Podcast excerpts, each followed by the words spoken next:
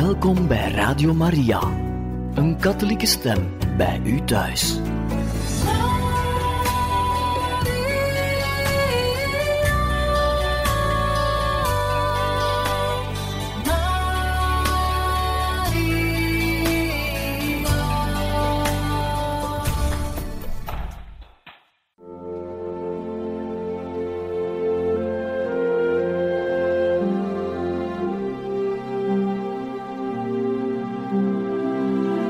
Beste luisteraars van Radio Maria, welkom bij het programma Catechismus. Een overweging bij de geloofschat van de kerk.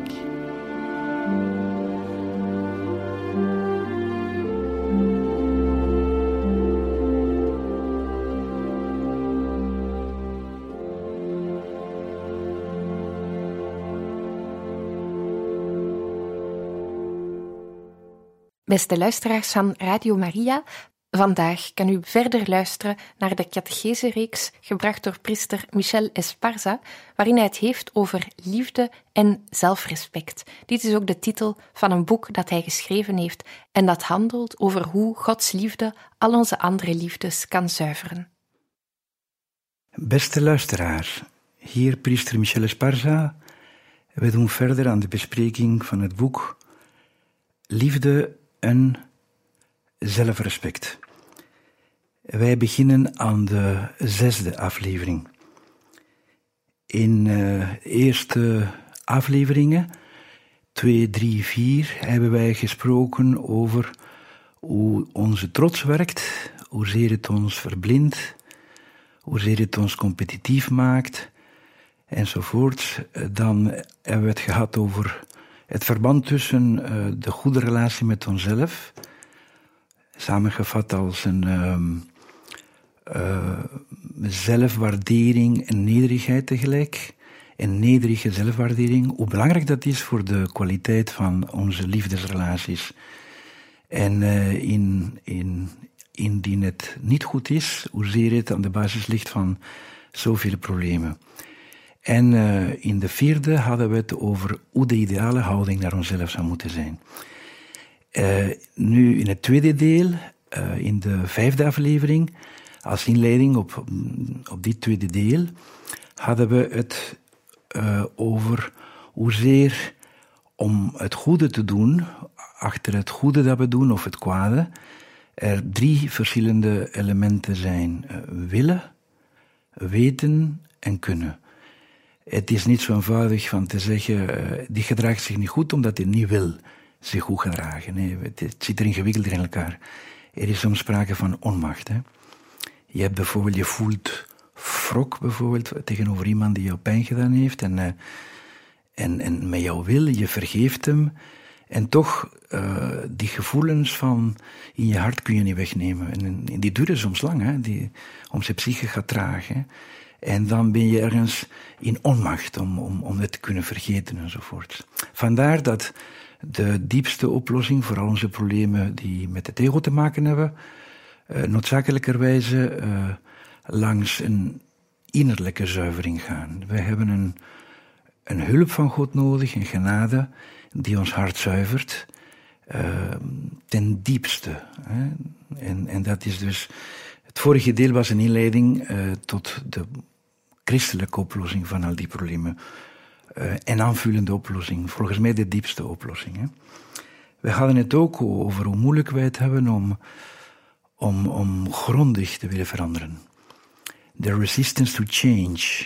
Uh, wij blijven liever verder doen zoals we deden, al uh, voelen we aan dat het anders zou kunnen en veel beter zou kunnen gaan.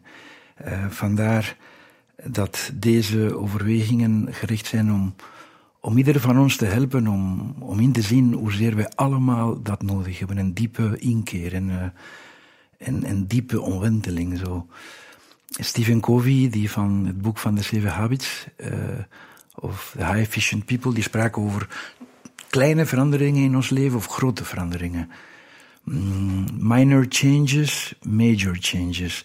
Het is hier de bedoeling om een major change uh, door te maken. Dus, uh, en uh, ik weet niet, het gebeurt misschien één, twee, drie, vier keer in ons leven dat wij de werken aan de basic paradigms van ons leven, de, de grondpatronen van ons leven. En, en daar zijn we aan toe.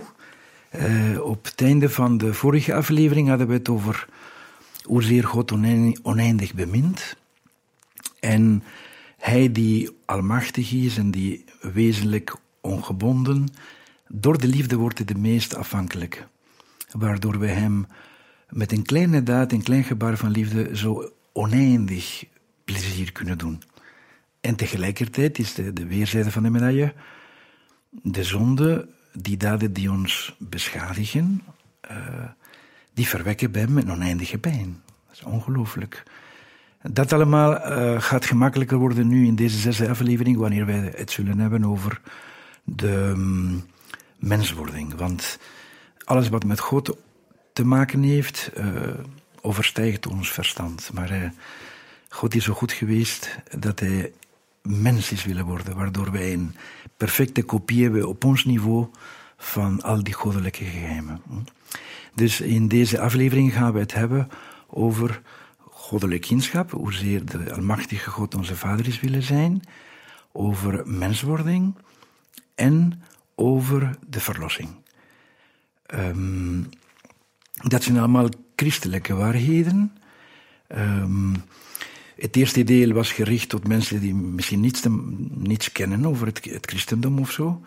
En, uh, en dit tweede deel is meer voor, niet voor ingewijden, ik wil daar een brug maken, hè, omdat mensen die niet, niet vertrouwd zijn met het christendom, uh, dat kunnen verstaan. Hè. Daarom heb ik in de vorige aflevering gesproken over dat ons geloof niet zomaar een gevoel is, een wishful thinking, zoiets dat ik in mijn kop zet, uh, omdat het mij helpt of zo. Hè. De mensen zeggen te, tegen een gelovige, ik ben blij dat je gelovig bent, want je hebt een steun, je hebt een houvast. Nee, eh, eh, het berust op objectieve feiten. Hè. Er is een openbaring geweest. God heeft van zich laten horen. Hij is een zeer goede pedagoog. Hij is begonnen 4000 jaar geleden met het verkiezen van een volk, Abraham en zo.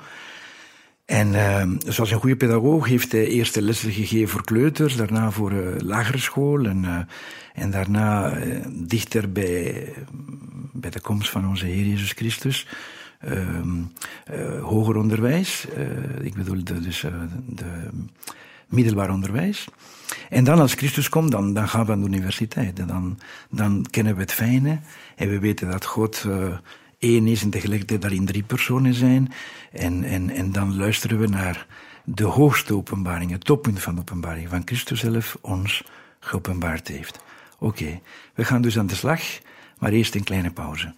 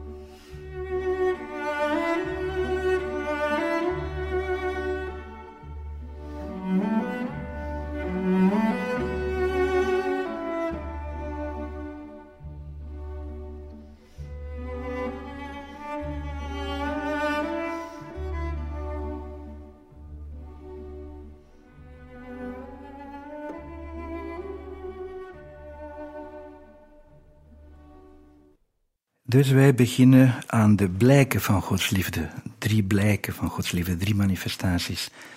Dat God onze schepper uh, vader wil zijn, dat hij ons oneindig bemint. Uh, en het beste beeld om dat te begrijpen die hij gevonden heeft is zoals een vader um, een kind, uh, zijn kind bemint. Een moederlijke vader, zou de heilige Franciscus van Sales zeggen.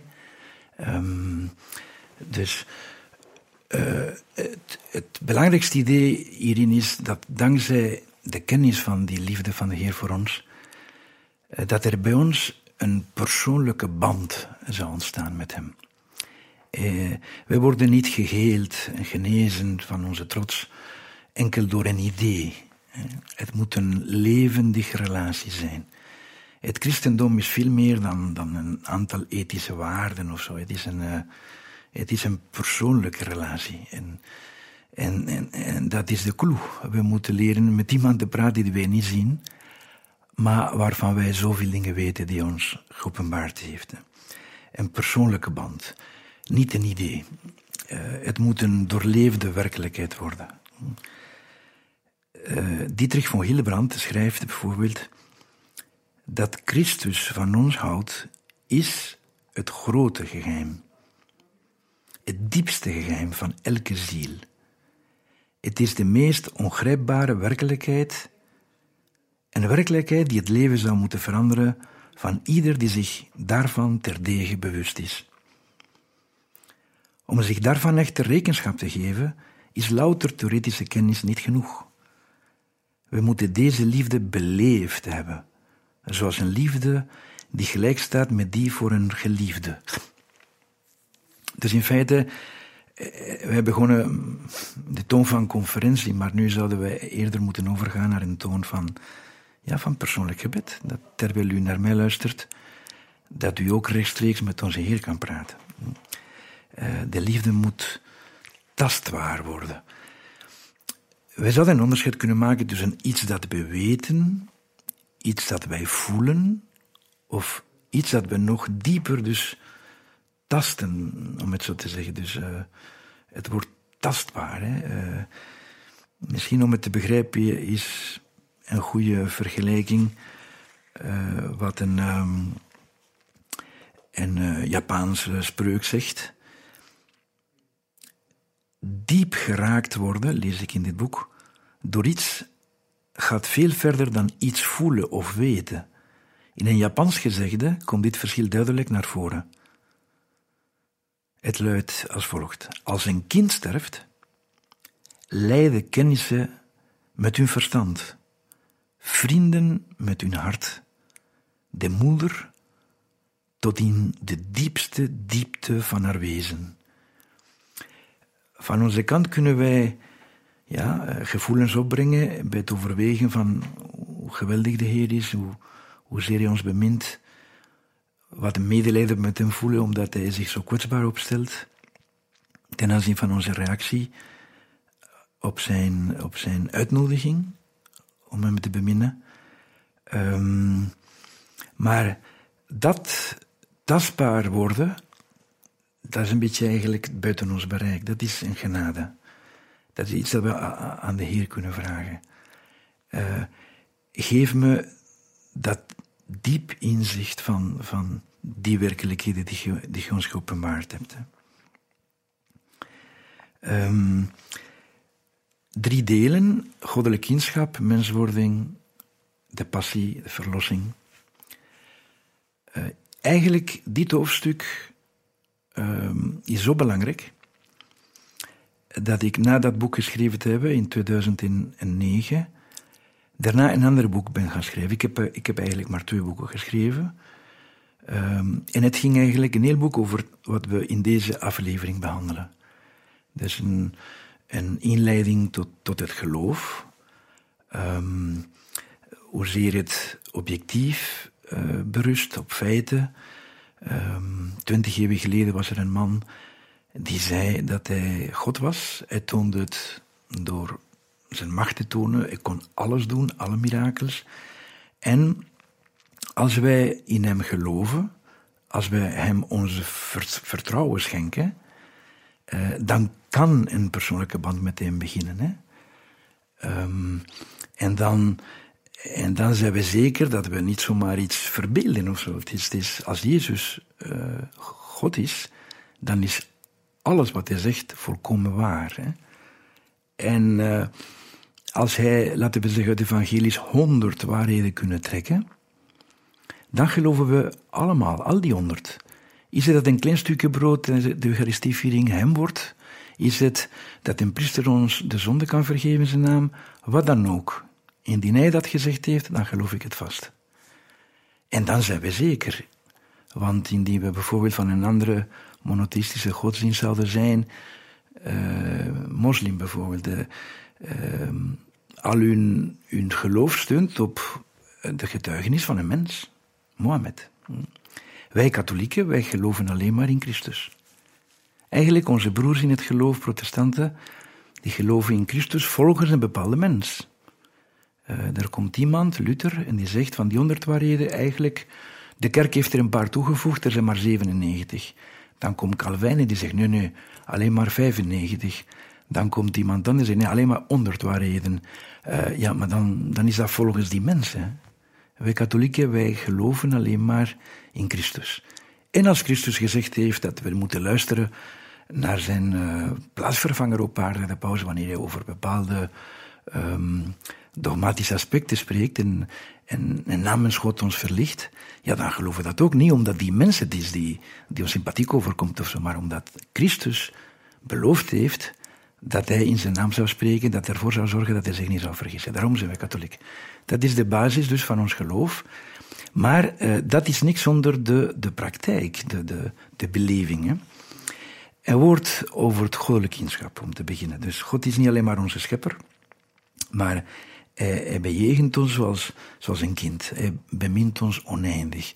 Datgene wat tijdens het doopsel van Christus God de Vader gezegd heeft, in die grote theofanie waarbij alle drie aanwezig waren en zelfs de Heilige Geest zichtbaar werd, deze is mijn zoon, de welbeminde, in wie ik mijn behagen schep. Dat zegt hij ook van u en van mij, als we gedoopt zijn. Want kinderen van God zijn is veel breder dan, ja, we zijn allemaal kinderen van God, want wij, God heeft ons geschapen. Nee, het doelt op iets veel diepers, op een diep gegeven. Wanneer we gedoopt worden, worden wij miraculeus en mysterieus vereenzelvigd met Christus. We worden een andere Christus. Dus op het entitatief of wezensaspect zijn we een andere Christus. We worden met hem uh, ja, geconfigureerd. Um, wij zijn een andere Christus. Wij zijn zoals hij kind van God. Hij natuurlijk kind. Um, en wij geadopteerde kinderen. Maar echte kinderen, alle twee. Bij de Romeinen, uh, ze waren zo wild dat ze de kinderen zomaar mochten doden. Maar indien een Romein iemand adopteerde, dan had hij alle rechten, omdat dat kind van zijn vrije wil kwam. Hij heeft hem willen adopteren. En hij kon alles erven enzovoort. Dus geadopteerd zijn is, is niet zomaar uh, iets. Hè. Het is een, een, zeer diepe zaak. Wel, God heeft ons geadopteerd. Hm? Hoe groot is de liefde die de Vader ons betoond heeft, zegt de heilige Johannes, apostel en evangelist. Hoe groot is de liefde die de Vader ons betoond heeft. Wij worden kinderen van God genoemd en wij zijn het ook. Het gaat niet, niet zomaar over een naam. Het is, uh, en dan, dat helpt ons enorm veel voor onze problemen met, het, e-, met de ego. Hè? Dus de, dan, uh, dan, zoals Johannes van het Kruis zei, kunnen we zeggen, een, een gezonde vierheid. Hè? Dus van mij zijn de hemelen, zei hij. Van mij is de aarde, mijn ziel. Waarnaar gaan je verlangens nog uit? Waarnaar ben je nog op zoek? Dit alles is het jouwe. En alles is er voor jou. Het is allemaal van mijn pa. En het is mijn pa. Hè? Dus als wij God in het midden van ons leven plaatsen, dat verandert het allemaal. Ik bedoel, kijk, we kunnen maar één zon hebben. Als we ons vergelijken met een, met een ster, eh, de sterren hebben heel wat planeten die, die ronddraaien rond, rond die sterren. De zon heeft heel wat eh, planeten er rond. En wel ook zo in ons leven kunnen we maar één zon hebben. Als dat God is, dan wordt al de rest gerangschikt. Onze dierbare mensen, ons werk, alles wat we doen, wordt uh, harmonisch, uh, draait harmonisch rond de kern. Hè? En dat is een grote vraag. Wat of wie is onze zon? Als het een, een schepsel is, en alles draait rondom die schepsel, ja, dan zijn we ergens in gevaar. Want als, als die schepsel sterft, dan, dan zijn we totaal leeg. Zoals in dat roman van uh, Susanna Tamaro, waarover we spraken in vorige afleveringen. Um, indien onze zon onze ambitie is, uh, ons werk, ja, dan, dan is dat wat een zon. Hè? Dat, is, dat, dat veroorzaakt eerder slavernij dan vrijheid. Hè? Um, we zouden bijna kunnen zeggen dat bij de meeste mensen tegenwoordig, die misschien zonder hun schuld eh, het christendom, het christ, de christelijke leer niet, niet, kennen, dat ze geneigd zijn om, om hun ego te plaatsen als zon van hun leven. Uh, je hebt het over monotheïsme, we geloven in één God. Ik zou bijna zeggen dat de meest frequente godsdienst tegenwoordig in het Westen toch, hè, in, het Westen, in de westerse wereld, is de, de hoe kunnen we dat noemen? Um, um, erotheïsme. Erotheïsme. Uh, alles draait rondom mij. Hm? Iedereen is in functie van mij. Dat is het andere extreem. Dus we zouden het bijna kunnen zeggen, zoals ik uh, bij de heilige Jozef Maria Escriva gelezen heb. Iedere mens staat voor de keuze. Ga ik in de richting van goddelijk kinschap? Of ga ik in de richting van mijn ik zelfzuchtig te stellen als syndroom. Um, dat is de grote keuze van ons leven. En, um, en alles ziet er anders uit. Uh, God in het midden is bron, als wij hem goed begrijpen, vinden, uh, natuurlijk. Hè? Bron van vrijheid. Het ego is bron van de slavernij. Dus dat is de grote keuze. Dus God is onze vader. Um, en het is de bedoeling dat we met hem zeer vertrouwelijk kunnen spreken. Al gaat hij ons petje te boven. Als we inzien dat we kinderen van zo'n goede vader zijn, dan zullen we ongedwongen met hem omgaan en ons vol vertrouwen aan hem overgeven. Uh, we zullen geen schrik hebben van God. Uh, het is niet evident om, om, om, om het geloof goed te verstaan. Hè. In de tijd van, onze, van mijn ouders hè, um, werd misschien zo vaak de nadruk gelegd op het feit dat God ons gaat oordelen na, na onze dood. Dat God de, Almachtige is, dat veel mensen het geloof soms op een zeer oppervlakkige manier beleefden. Van, ik ga proberen dingen te doen, ik ga mij goed gedragen, opdat God mij welgezind is en zo, en mij helpt. En er was een zeker ontzag. Ze konden dit aspect van ons geloof niet goed beleven, het goddelijk kindschap, omdat er was een zekere vrees voor God. Um, in het Nieuwe Testament leren wij beter begrijpen wat dat betekent, de vrezen des Heren, uh, zoals men in het Oude Testament zei. Dus in het Oude Testament uh, lag men de nadruk op, van in die lessen die God als goede pedagoog ons geeft, uh, hoofdideeën in het begin voor de kinderen. En daar was er sprake van de grootheid van God, die schepper is, en het daarbij passende eerbiedige ontzag. Het was niet een kwestie van schrik. Het, is, het beste woord is ontzag mooi woord in het Nederlands. Ontzag, is respect, is een... Is een hele belangrijke. Hè? Um, een, houding van respect en lofprijzing die hem toekomt. Maar tegelijkertijd, eh, vanaf het Nieuwe Testament leren we wat het is, een kinderlijk ontzag. Een, een kind uh, dat veel van zijn vader houdt en die schrik heeft om hem pijn te doen. Dat is de beste manier van ontzag uit te dragen naar hem toe. We zijn niet bang van hem. Ja, maar hij gaat ons ook uh, oordelen. Hè? En ja, maar het oordeel, dat, dat geeft schrik, want hij weet alles wat ik gedaan heb en zo. Dus uh, er is rechtvaardigheid. Ja, gelukkig dat rechtvaardigheid is. Hè? Maar ja, ik heb schrik van hem. zoals de, de, de witte van Zichem, hè? Die, wanneer je passeerde door door dat, die tableau van, uh, zoals in de cafés vroeger was, een, een, driehoek en een oog in het midden en God ziet u, hier vloekt men niet en zo. Dan passeerde de witte van Zichem zo van mijn schrik. Uh, het is waar dat de Heer ons gaat oordelen. Maar als je je kind voelt, dan heb je daar geen schrik van. Van hem heb je nooit schrik. Wel zou je een beetje schrik van jezelf kunnen hebben. Dus de wetenschap dat God over mij zal oordelen, kan bovenmatig veel angst oproepen. Maar als ik realistisch ben, dan zie ik in dat diegene voor wie ik bang zou moeten zijn, is niet zozeer God, maar ikzelf. Ik ben meer in staat mijn vrijheid slecht te gebruiken en af te zien van de eeuwige gave die hij mij wil geven. Dus um, daarom gaan we in de volgende aflevering spreken over zijn barmachtige liefde, hoe plezierig het wordt uh, wanneer een kind vergiffenis vraagt aan zijn vader. Uh, weten dat, dat het kind zijn vader zo gelukkig maakt door hem, door hem toe te laten hem te vergeven. Zeer goed. We, gaan er straks wat verder met de andere twee aspecten.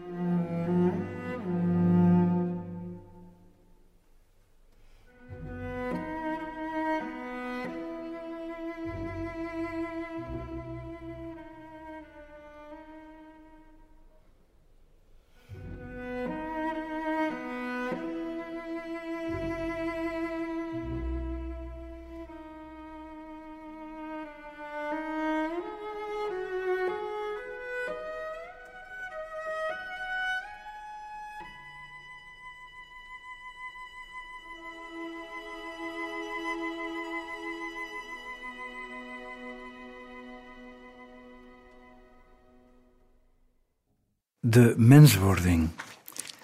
God werd mens. Hij is niet minder God door mens geworden te zijn, ook niet minder mens door God te zijn. Het is een groot geheim. Eh, de tweede persoon van de heilige drievuldigheid, op een 25 maart mogelijks, wanneer Maria ja zei aan het plan van, van God, die, dat, dat daar meegedeeld werd door de artsengel Gabriel. Vanaf dat moment werd, zoals Johannes zegt in zijn inleiding tot het evangelie, caro factum est. Verbum caro factum est. Het woord, de persoon van de heilige drievuldigheid, werd vlees. Zo uitgedrukt. Lichamelijk, een mens. Hè? Ehm, ongelooflijk. Ongelooflijk. Er is vlees in, in, de, in de schoot van de heilige drievuldigheid. God is niet alleen, de tweede persoon is mens geworden niet alleen maar voor een tijdje, maar voor altijd. Eh, en hij is God en tegelijkertijd mens. Dus uh, dat is het grootste wonder. Ik denk dat het feest van 25 maart eigenlijk belangrijker zou moeten zijn dan kerstmis, is wanneer wij beginnen te zien, wanneer hij geboren wordt, negen maanden later, dat God mens werd. Ongelooflijk. Het is een blok aan zijn been om te zeggen. Um, het is een, een, diep mysterie. De kerk heeft te lange tijd gedaan om, om het te snappen. Uh, er is een persoon, een, een laatste subject, maar die tegelijkertijd en God en mens is twee naturen, één persoon. Het is alsof een reuze boom een, een inenting gedaan wordt van een klein plantje. Uh, en ongelooflijk. Da, da, dan kunnen we nooit meer twijfelen aan hoe belangrijk wij voor hem zijn. Als het ging om ons te redden, om ons terug naar het goede pad te brengen, om terug heil mogelijk te maken enzovoort, eh, om, ons, om zich te openbaren in een taal die we verstaan, in het Aramees die de mensen verstonden toen hij sprak, Jezus, uh, is een mens geworden. Ongelooflijk. We zullen daar niet, nooit genoeg bij stilstaan. Dit is een van de meest opvallende dingen van ons, ons geloof. De grootste wonder van God. Denk ik zelfs groter dan de verrijzenis. God die mens werd. En, en sindsdien is alles gemakkelijker. Uh, we hebben gezien dat God onze vader wil zijn, maar hij blijft oneindig. We kunnen moeilijk een vriendschapsband sluiten met iemand die wij niet kunnen volledig kennen. Vriendschap is tussen gelijk. Wel, door mens te worden is aan ons gelijk. Is in alles aan ons gelijk als mens. Behalve in de zonde is volmaakt. Zoals Maria eh, door een bijzondere genade. Dus, maar nu is die persoonlijke band met de Heer veel gemakkelijker. Wij praten met iemand wiens gevoelens wij kunnen verstaan. Zelfs nu met zijn verheerlijk lichaam en reeds in de hemel, na zijn verrijzenis, eh, hij blijft een lichaam hebben. Hij heeft gevoelens. We kunnen spreken van zijn hart. En we kunnen ons inleven in die gevoelens.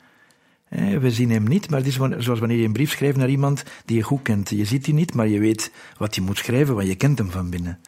Het is de bedoeling van, van, van Jezus van binnen te kennen. Dat, dat, is, dat maakt het allemaal zo gemakkelijk. Dan kunnen we echt ook gevoelens koesteren voor hem. Uh, mee, vieren met zijn vreugde, mee, mee uh, blij zijn met hem, maar ook mee droevig zijn met, met, zijn, met zijn verdriet. De gedachte dat Christus geheel en al mens wil worden, zegt uh, de heilige Jozef Maria, maakt mij zo blij. Een mens van vlees en bloed, zoals wij. Het raakt me echt dat God met het hart van een mens lief heeft. En, en Franse schrijver François Mauriac, die zei... Uh, als ik Christus niet had leren kennen, zou God een betekenisloos woord voor mij zijn gebleven. Zonder een bijzondere genade zou de oneindige zijnde voor mij onvoorstelbaar zijn geweest. De God van filosofen en geleerden zou mijn morele leven geen rol gespeeld hebben. Dus het is, uh, wat wordt onze natuur groot daardoor? Uh, sinds God onze natuur heeft willen delen. En kerkvader Leo de Grote die, die zei, Um, met de menswording is hij, die door zijn natuur onzichtbaar was, zichtbaar geworden in de onze. Wilde hij die voor onze geest ontoegankelijk was, um, wilde hij die voor onze geest ontoegankelijk was, zichzelf toegankelijk maken. Is hij die bestond voor de tijd gaan bestaan in de tijd. God is oneindig. Hij is buiten iedere tijd in, in, een, in, een, in een blik zit de ganse geschiedenis van de mensheid. is buiten. Dit is voor ons zo moeilijk om in te beelden. Vandaar dus dat dankzij de menswording is het zo gemakkelijk om persoonlijk met hem te praten. Hè, het persoonlijk gebed.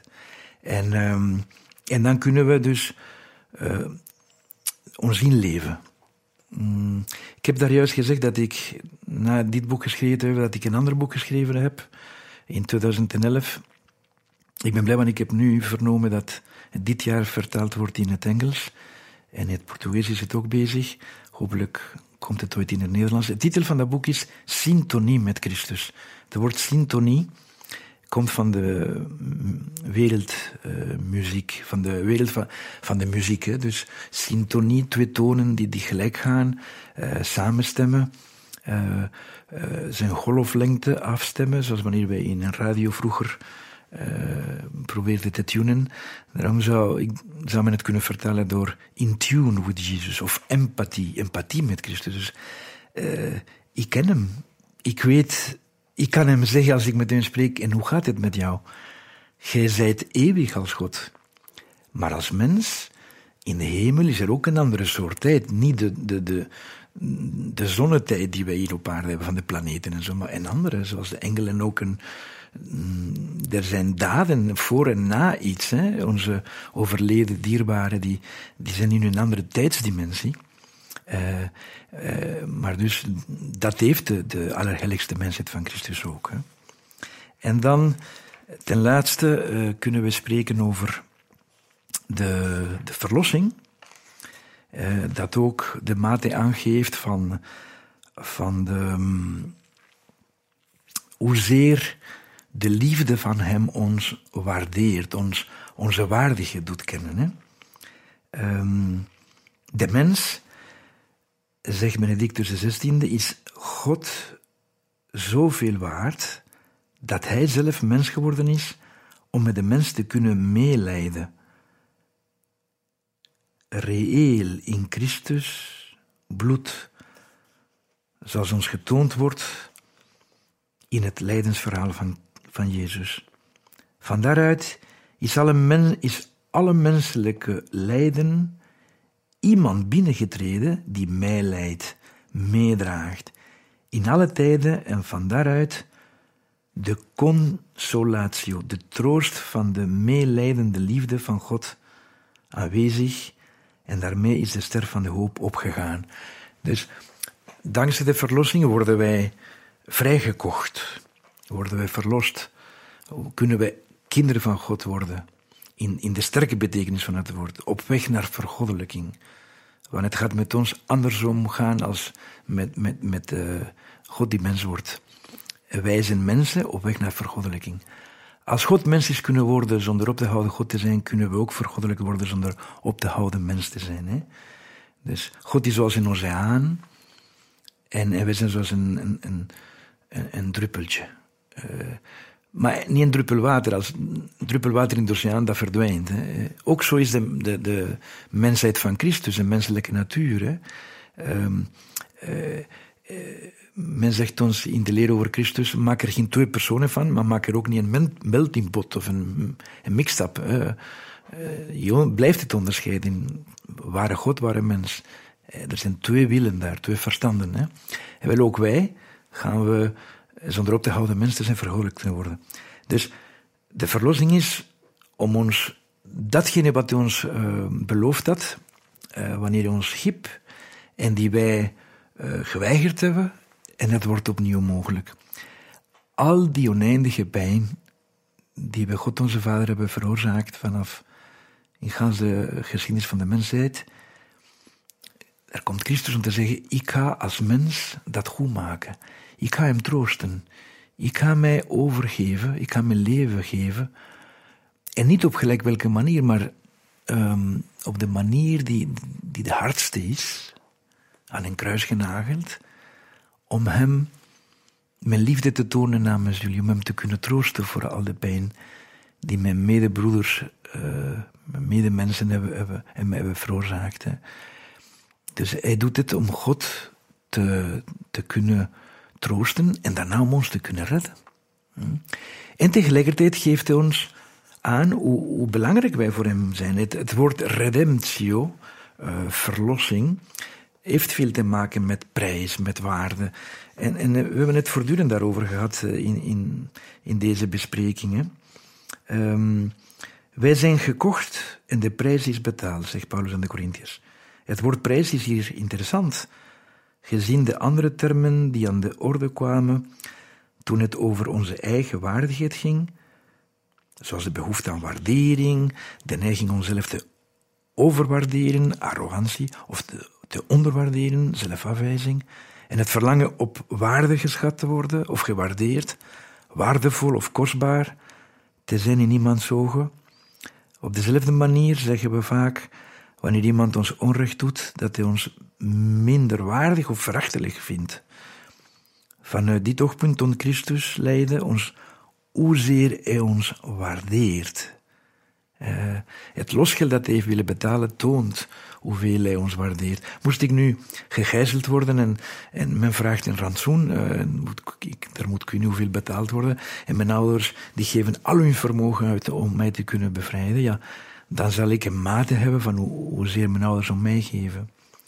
Oef, de, de dood van Christus aan het kruis is werkelijk de, de grootste liefdesdaad ooit. Um, ik denk dat het zo wat altijd is, dus uh, ik ga het hierbij moeten laten. Uh, misschien herneem ik een beetje bij de volgende zevende aflevering dit en gaan we verder dan met, uh, met het hoofdstuk over de, de barmachtige liefde van God tegenover ons. Dag, tot volgende keer.